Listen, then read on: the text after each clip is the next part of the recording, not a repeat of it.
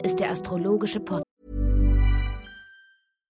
One size fits all seems like a good idea for clothes until you try them on. Same goes for healthcare. That's why United Healthcare offers flexible, budget friendly coverage for medical, vision, dental, and more. Learn more at uh1.com. Podcast Astropod. Those were the days. Das ist Folge 178. Ich freue mich, dass ich wieder dabei sein darf, denn hier ist der Astropod mit Alexander von Schlieffen. Und ich freue mich, dass du wieder dabei bist. Und diese Folge wird astrologisch besonders relevant. Oh, Es ist wirklich eine der wichtigsten Zeiten oder mit die wichtigsten zwei Wochen im Jahr jetzt, neben der Ende, End-April-Zeit, über die wir ja gemeinsam im Münchner Studio für das große Jahreshoroskop auch geplaudert haben. Wenn, hm, da werde ich heute ganz besonders aufmerksam äh, zuhören, weil ich empfinde es auch äh, so, als sei momentan ganz schön viel Bewegung. Im Individuum, aber auch im ja, Kollektiv. irrsinnig. Ich meine, was da draußen los ist, äh, auch diese ganzen, äh, die Demonstrationen, die ja in erster Linie für etwas und erst in zweiter Linie gegen etwas sind, das ist ja auch mal was Neues. Und ich meine, so viele Demonstrationen wie in den letzten Jahren, glaube ich, hatten wir nicht. Und aus der Perspektive der Luftepoche ist dieses Phänomen der, der Demonstration interessant, weil die Luftepoche ja impliziert, dass man nicht nur irgendwelche Politikernasen wählt und die dann die Dinge machen, sondern dass alle Bürger mit stärker beteiligt sind. Und das ist diesbezüglich eine, eine, eine starke Geschichte. Und natürlich sind wir immer noch in diesem dämlichen Schlachtfeld zwischen Meinung und Haltung. Viele können nicht unterscheiden, dass ihre Meinung keine Haltung ist und sind der Meinung, dass ihre Meinung eine Haltung sei. Aber eine Haltung ist was anderes. Das wird aber Thema dessen sein, was wir heute miteinander zu diskutieren haben. Ja, beziehungsweise, dass die eigene Meinung immer das Nonplusultra Mhm. ist. Dadurch entstehen ja auch so irrsinnige Grabenkämpfe. Ich habe das sehr genossen, auch dir und John zuzuhören vor zwei Wochen. Ich fand, der hat auch ein paar richtig gute, schlaue Ja. Sachen gesagt, als es um die Hysterie Ja, ja. ging. Und das ist doch auch etwas, wo ich äh, die Energie momentan nochmal als sehr intensiv empfinde. Man könnte sogar so weit gehen, das müsste dir eigentlich auch entgegenkommen, zu sagen, wenn ich so meinungsfanatisch bin, das ist ja so eine Pluto-Nummer astrologisch gesehen, wenn die Denkaggression zu einem systemischen Denkfanatismus wird, warum brauche ich das? Warum brauche ich dieses Absolut? Das ist wie so ein Absolutismus, das Gefühl, äh, dass ich recht habe. Das ist richtig. Aber wenn man sich selber die Frage stellt, das kreiert Sicherheit. das kreiert Sicherheit. Also, Also eine Scheinsicherheit natürlich. aber Sicherheit ist ja der Begriff der Erdepoche. Also ist das Festhalten an einer radikalen Meinung ein Indikator dafür, dass man noch ordentlich in der Erdepoche feststeckt. Was meinst du? Ja, ja, mag sein. Also auf jeden Fall. Ich muss sagen, dass mein Leben sehr viel entspannter geworden ist, seitdem ich öfter sage, ich weiß es nicht. Oder mag sein. Mag sein ist geschickter als ich weiß es nicht. Weil mag sein Naja, ist ja also nach allen ich- Seiten offen. Ich weiß, dass ich nichts weiß. Wer hat's denn gesagt? War es Sokrates, Sio nihil einer der sio. Stoiker? Ja. Das Original. Oder auch Eckhart Tolle äh, in diesem Zusammenhang, ähm, der mal auf einem seiner Retreats, die ich besuchte, sagte, es ist sehr gefährlich zu glauben, dass man etwas weiß. Und das hat doch sehr nachgearbeitet in mir. Das ist auch eine kluge Geschichte. Mhm. Es gab den Künstler James Lee Byers und dessen Hauptwerk bezog sich auf die große Fragestellung. The Perfect Question war sein Hauptwerk. Und es gibt ja auch die Komposition The Unanswered Question aus Amerika. Also das Fragezeichen ist natürlich immer etwas anderes als diese Gewissheit, an der man sich festhalten möchte. Jetzt möchte ich aber der Julia eine Gewissheit geben. Die hat nämlich geschrieben. Ist ja ein schöner Name, Julia, finde ich. Julia hat einen Waage-Aszendenten und dazu haben wir mal was gesagt. Jetzt erinnere ich selber nicht mehr genau, in welcher der 177 zurückliegenden Folgen. Weiß nicht, ob du das erinnerst. Was? Ich weiß es noch, als wäre es gestern gewesen. Welche Schande, oder? Was das bedeutet, ähm, weil wenn man sich das Horoskop oder den Tierkreis wie einen Kreis, ein Kreis ist ja ein Kreis, vorstellt, dann ist links der Widder, rechts die Waage, oben der Steinbock, unten der Krebs. Mhm. Und nur wenn man einen Waage-Aszendenten hat, steht das gesamte Ding, also der gesamte Kreis steht auf dem Kopf. Und das heißt, jedes Zeichen steht da, wo es eigentlich nicht hingehört, nämlich genau gegenüber von dem Punkt, wo es eigentlich hingehört. Mhm. Und deswegen kann man sagen, dass bei den Vaga-Aszendenten alles auf dem Kopf steht. Und das Interessante ist ja, der Vaga-Aszendent fängt ja beim Du an. Also der Aszendent sagt ja, wie, was ist A, mein Lebensthema und wie setze ich mich gemäß meines Lebensthemas durch? Also ich muss irgendwo rein. Wie komme ich noch in die U-Bahn rein? Wie kriege ich das Futter? Wie verteidige ich mich? Wenn der mhm. bei der Vaga-Aszendent fängt beim Du an. Der sagt nicht, ich will, sondern was hättest du denn gerne? Und das ist ja schon mal ein Sonderfall. Also den, den Ich-Impuls durch das Du könnte man sagen, ein bisschen zu verwässern. Und dadurch steht zum Beispiel das Thema Lerne zu fühlen aus deinem Bauch heraus. Das steht oben, wird zum Ziel. Und der Ursprung ist Steinbock und nicht Krebs, nämlich das Mann-Prinzip. Was darf man fühlen, was darf man nicht fühlen? Mhm. Und deswegen haben die Waage-Aszendenten das Ziel in ihrem Horoskop, das Ziel ist immer der Punkt oben, auch Himmelsmitte genannt, Krebs. Nämlich zu lernen, dem Bauch zu verfolgen, dem Bauch zu vertrauen, nicht zu verfolgen. Und nicht das Gefühl zu haben, immer alles richtig machen zu müssen oder korrekt sein zu müssen. Und das meint es, dass das ganze Horoskop auf dem Kopf steht. Das ist nichts Schlechtes, sowieso nicht. Wenn die Dinge absurd sind, werden sie meistens auch interessant. Insofern bin ich auch ein Riesenfreund von Ambivalenzen in Horoskopen. Man wächst mit seinen Aufgaben. Und ich hoffe, die Julia ist glücklich mit der Antwort. Und ich habe eine Nachfrage. Ja, bitte. Ist es nicht so, dass egal ob wir einen Waage-Aszendenten haben oder ähm, ein anderes Zeichen aus dem Tierkreis, dass wir alle gerade in diesen Zeiten auch aufgerufen sind, zu lernen, wieder mehr auf das Gefühl aus unserem Bauch zu vertrauen. Gerade in Zeiten der KI, wo doch alles sehr vage geworden ist und man gar nicht mehr so richtig weiß, ist es jetzt ähm, Deepfake? Ist das Video überhaupt echt? Ist das wirklich Olaf Scholz, der da spricht? Ähm, weißt du, wie ich meine? Ja, klar. Da, damit bist du schon in der ersten Konstellation drin. Na komm, hau raus.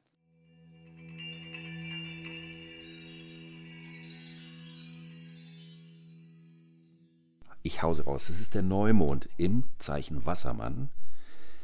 In Spannung zum Uranus im Stier. Uranus beherrscht das Zeichen Wassermann. Wir haben ja in der Astrologie immer ein Zeichen und einen Planeten, der das Zeichen beherrscht. Das heißt, es ist ein Ultra-Wassermann, Wassermann, Wassermann Neumond.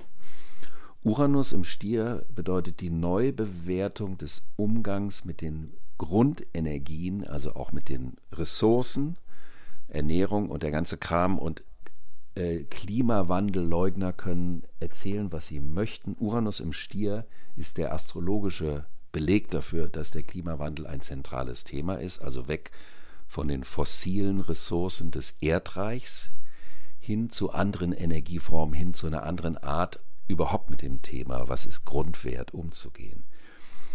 Und das wird jetzt in dieser Phase, das ist ja ein Monat, ein Neumond dauert ja immer einen Monat, wird das sehr stark auf den Punkt gebracht. Was heißt eigentlich Wassermann? Wassermann ist ja der Blick aus der Vogelperspektive. Und das kann ja Riesenvorteile haben, wenn man von oben schaut dann sieht man Zusammenhänge, die man nicht sieht, wenn man unten drin ist. Also wenn du dir jetzt vorstellst, du segelst da oben äh, mit den Gänsen über München, dann hast mhm. du diesen sogenannten topografischen Blick und betrachtest mhm. die Dinge von außen. Du kannst Zusammenhänge und Muster erkennen, die du natürlich nicht siehst, wenn du in den Straßen da unten unterwegs bist. Und dieser Blick hat einen Vorteil im Dienste einer möglichen Objektivation und um Möglichkeiten des Miteinanders vorzuschlagen. Was glaubst du, was der Nachteil des Blicks sein könnte, wenn du da oben so lang segelst? Vielleicht eine, ähm, eine Gleichgültigkeit, eine Unbeteiligtheit, eine Unberührbarkeit. Hervorragend. Oder? Wenn du jetzt in meiner Astroklasse sitzen würdest, in der ersten Reihe, würdest du die volle Punktzahl kriegen. Ja, ich darf nicht mehr so viel über Trauma reden, habe ich gehört. Deswegen höre ich jetzt ganz besonders aufmerksam zu, damit ich, damit ich am Ende des Jahres gute Noten bekomme hier genau, im Astropod. Genau. Sehr gut.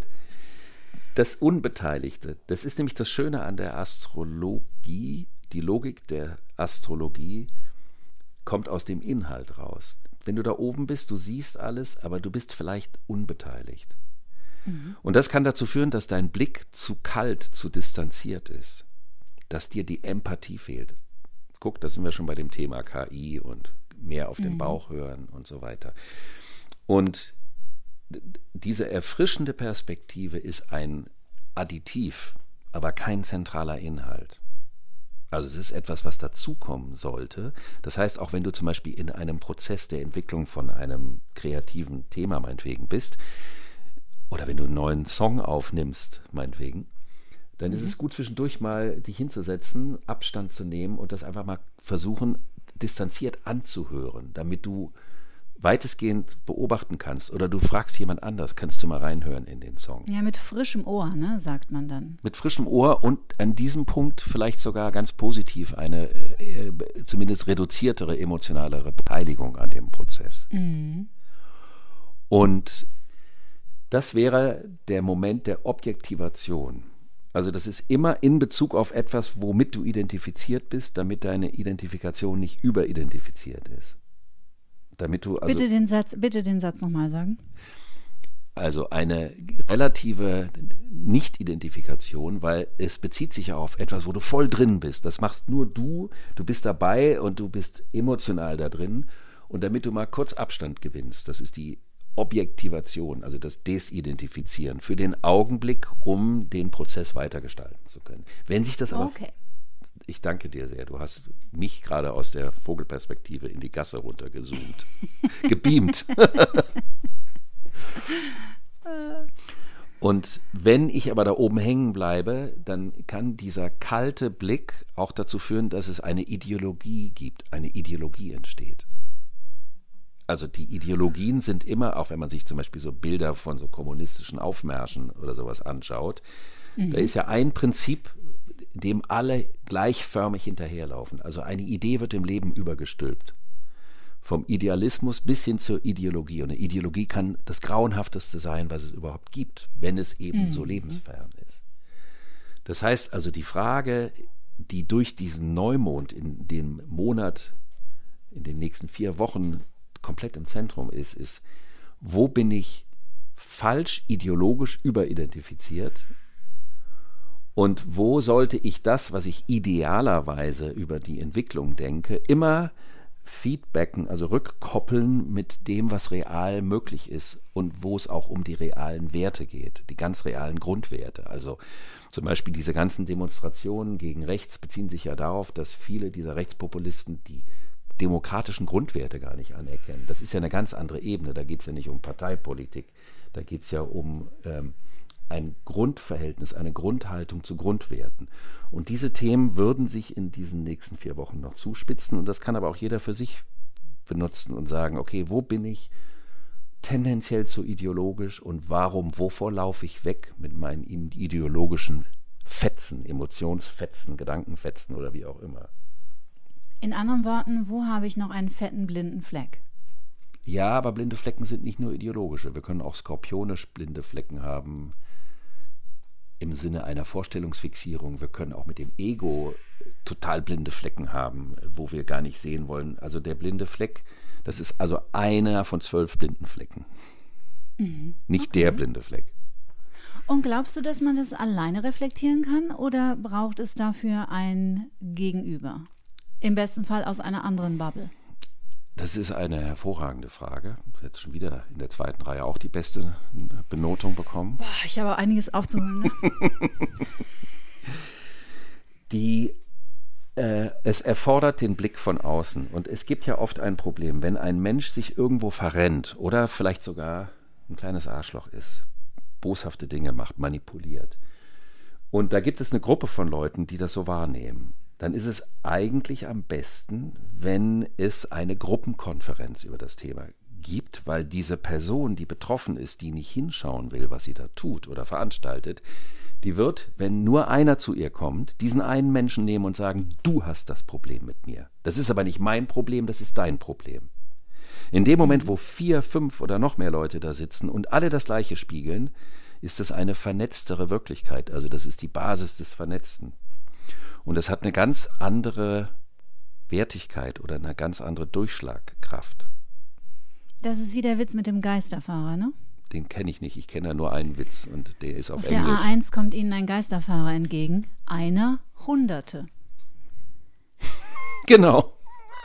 So, Ja. oder? Habe ja. ich richtig verstanden? Ja, ja, genau. Ich habe es verstanden, weil ich schon mal auf der A1 war.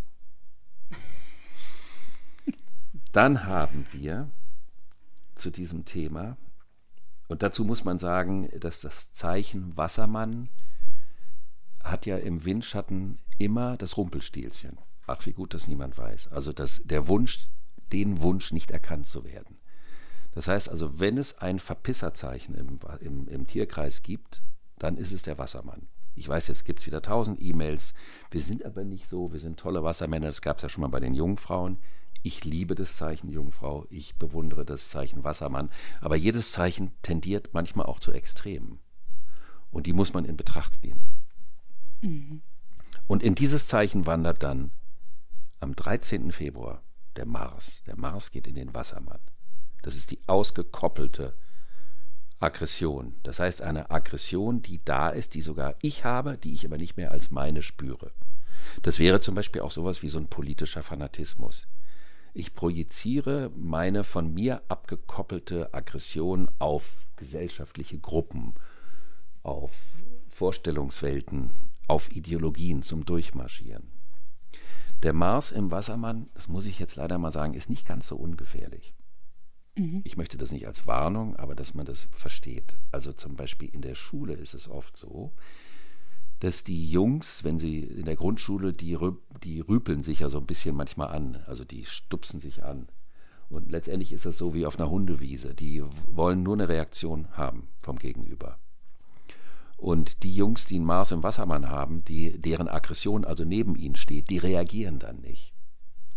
Und das sind oft diejenigen, die dann ein paar aufs Maul kriegen, ungerechterweise. Was aber daran liegt, dass sie den unmittelbaren Zugriff zu der eigenen Aggression nicht haben.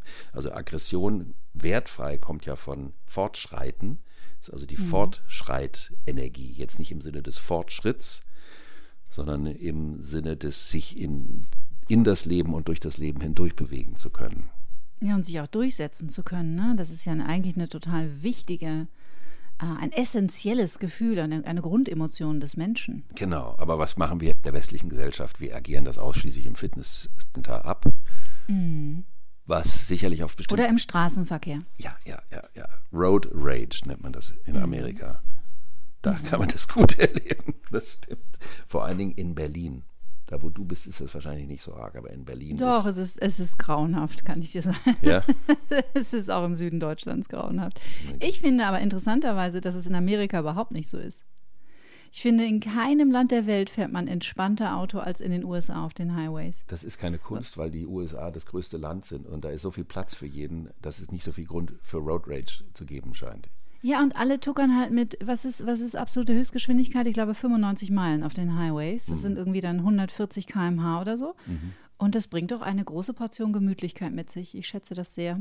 Ja, ich glaube allerdings, diese Gemütlichkeit des auf dem Highway-Tuckerns ist nicht zu verwechseln mit einer Vorstellung von Toleranz, die dort ja nicht in dem Maße ausgeprägt ist, wie man sich das immer wünschen würde. Nicht in allen Regionen, das stimmt. Nicht in allen Regionen. Jetzt kommen wir zu einer der zwei wichtigsten Konstellationen des gesamten Jahres. Am 14. Februar ist, trifft dieser Mars, der gerade in den Wassermann gegangen ist, auf den Pluto, der auch im Wassermann ist. Das ist die Knips, Anknips-Konstellation schlechthin, also die Frage auf dem, auf, für das individuelle Leben. Nehme ich jetzt die Verantwortung und schaffe meinen persönlichen Durchbruch in die Luftepoche. Also bin ich in der Lage, nach vorne zu gehen, was Neues zu machen und nicht am Alten festzuhalten.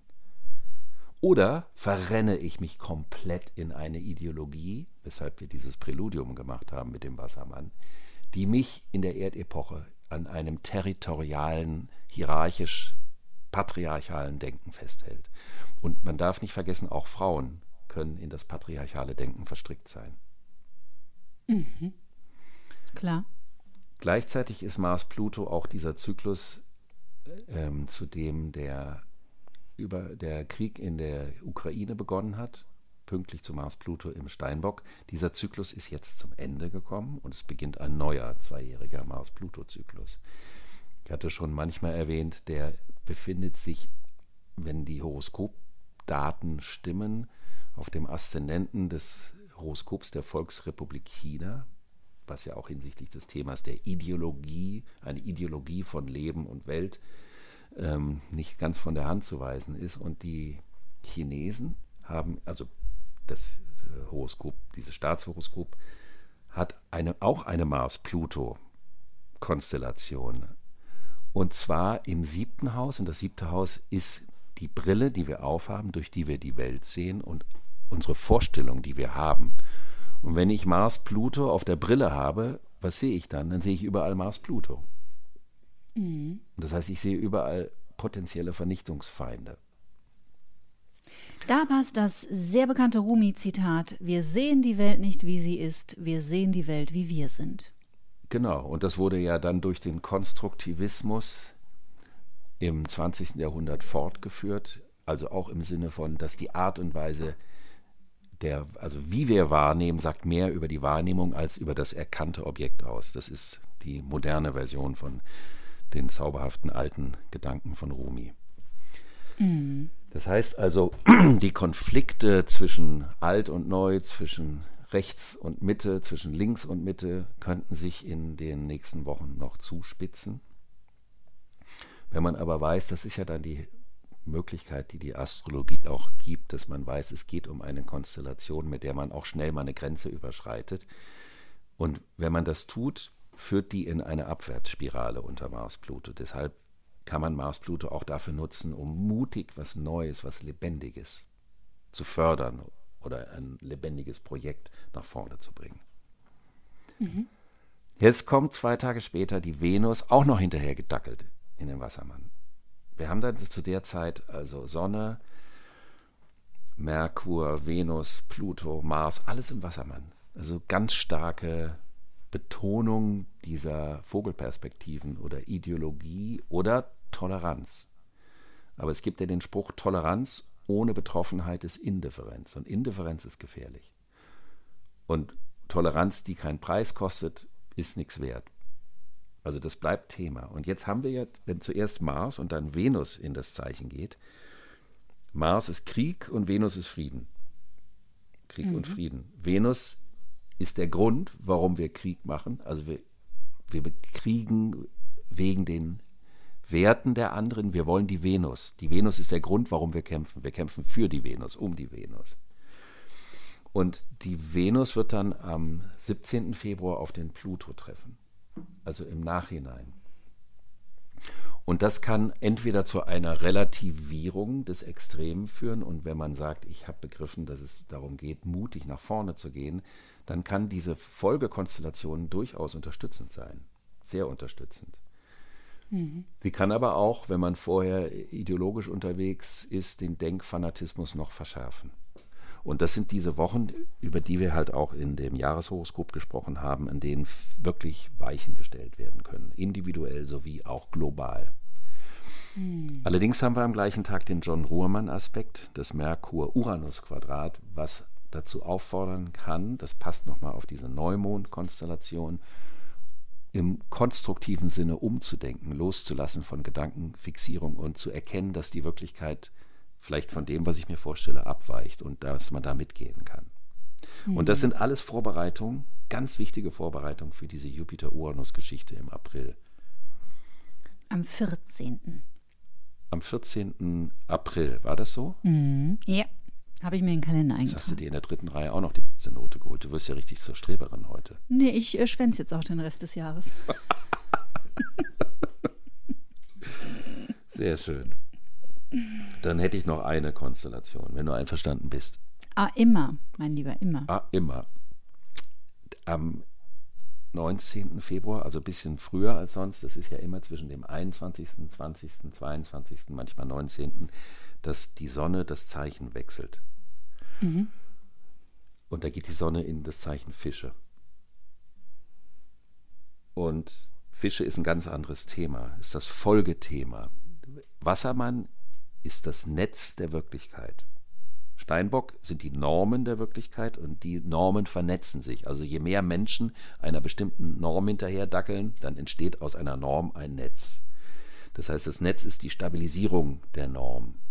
Und wir leben ja letztendlich immer schon in äh, einer Welt aus tausend Tausenden von parallelen Wirklichkeitsnetzen.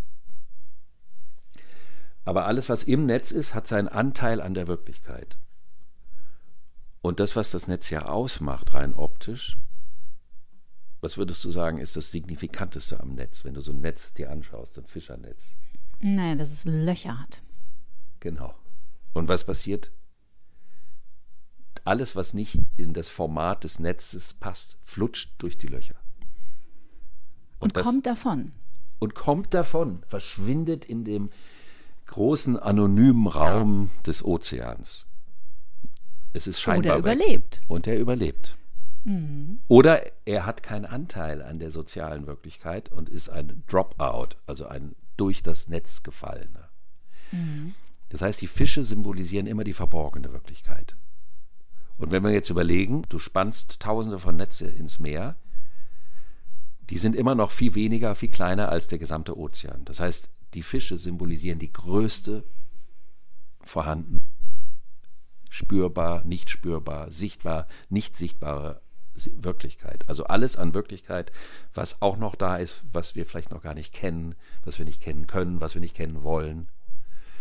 Und diese Zeit ist natürlich ist die Fastenzeit, die dann beginnt. Und das passt auch dazu, weil es vom Zyklus her das Ende vom Zyklus ist, also der Übergang von einem, was dann zum Ende kommt, bevor der in, in der Widderzeit Ende März dann der neue Jahreszyklus in der Natur beginnt, ist aber auch immer eine Erinnerung an das, was viel größer ist als wir und was zu heiligen oder zu respektieren irgendwie wichtig ist. Also der Begriff der Demut kommt da mhm. ins Spiel. Und ich glaube, die Chefideologen haben vor allen Dingen ein Hauptproblem, nämlich dass sie befreit von der Qualität der Demut sind, sonst wären sie ja nicht so radikal.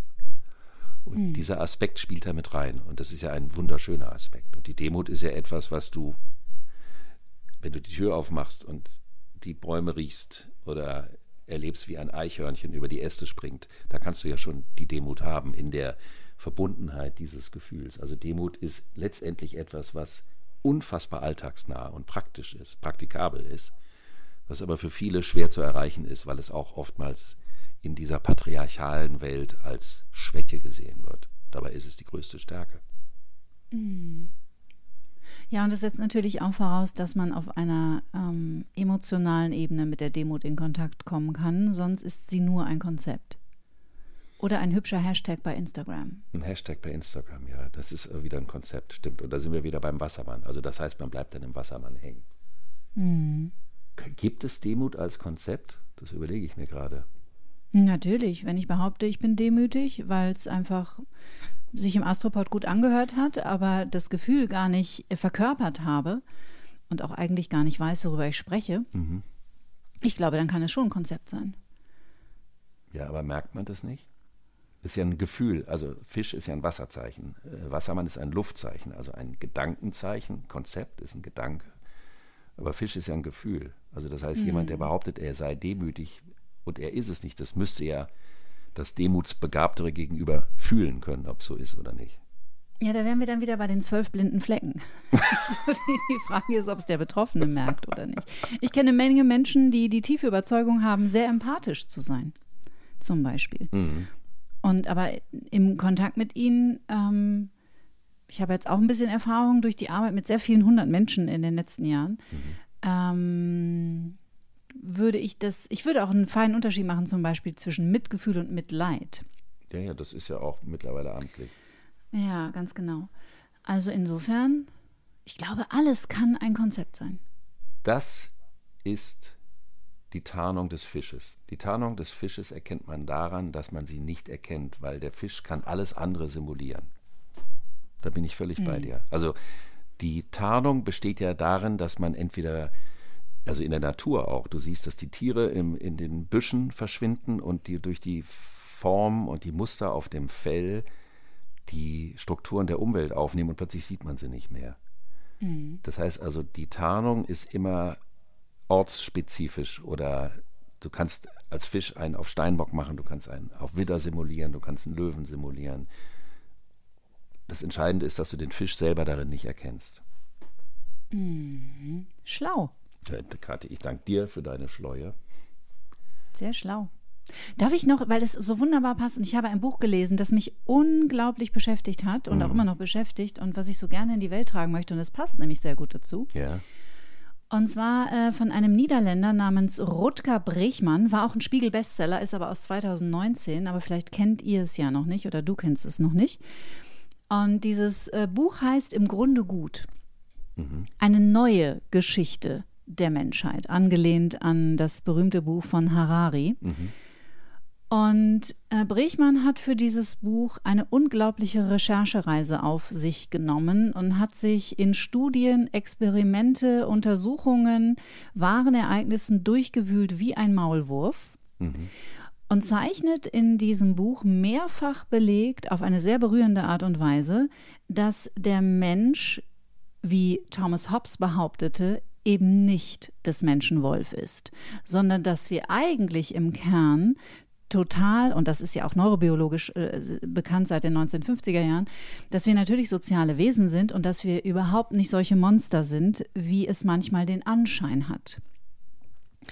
Und in diesem Buch gibt es einen Satz und der lautet, ähm, äh, das Teuflische am Bösen ist, dass es sich als das Gute tarnt. Mhm. Und das ist ein Buch, das unheimlich neue Perspektiven öffnet. Sehr, sehr interessant. Es ist toll zu lesen und da ist ganz viel Hoffnung und Zuversicht drin, finde ich. Und gibt uns vielleicht auch in diesen Zeiten, wo man versucht sein kann, den Glauben an die Menschheit zu verlieren, doch viel Gutes auch zurück. Also es ist ein sehr stärkendes Buch, finde ich. Und das mag ich hier kurz teilen an dieser Stelle. Das ist eine gute Idee. Ich kenne das Buch nicht. Ich würde mich wahnsinnig freuen, wenn die Erkenntnis, dass der Homus nicht des Homini lupus, Homus homin, hominus lupus. Homus, homo homine lupus est. Und wenn es nicht so wäre, würden wir uns, glaube ich, alle sehr, sehr freuen, gerade in so einem Epochenwandel. Ja. Ich finde, das ist ein schönes, fischiges Schlusswort für die nächsten zwei Wochen, für die 178. Ich habe mir noch nie Gedanken über ein fischiges Schlusswort gemacht, aber wenn du es so sagst, dann lassen wir es einfach so stehen. Ich danke dir sehr für diesen vergnügten und vergnüglichen Austausch und natürlich euch, ihr Lieben, vielen Dank fürs Zuhören und dass ihr diesen Podcast weiter in die Welt schickt. Tschüss. Bis bald.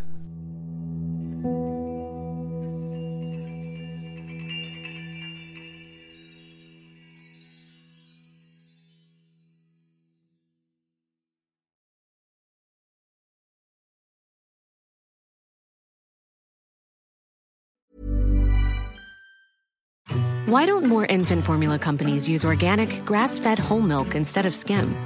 Why don't more infant formula companies use the latest breast milk science? Why don't more infant formula companies run their own clinical trials? Why don't more infant formula companies use more of the proteins found in breast milk? Why don't more infant formula companies have their own factories instead of outsourcing their manufacturing? We wondered the same thing. So we made ByHeart, a better formula for formula. Learn more at byheart.com.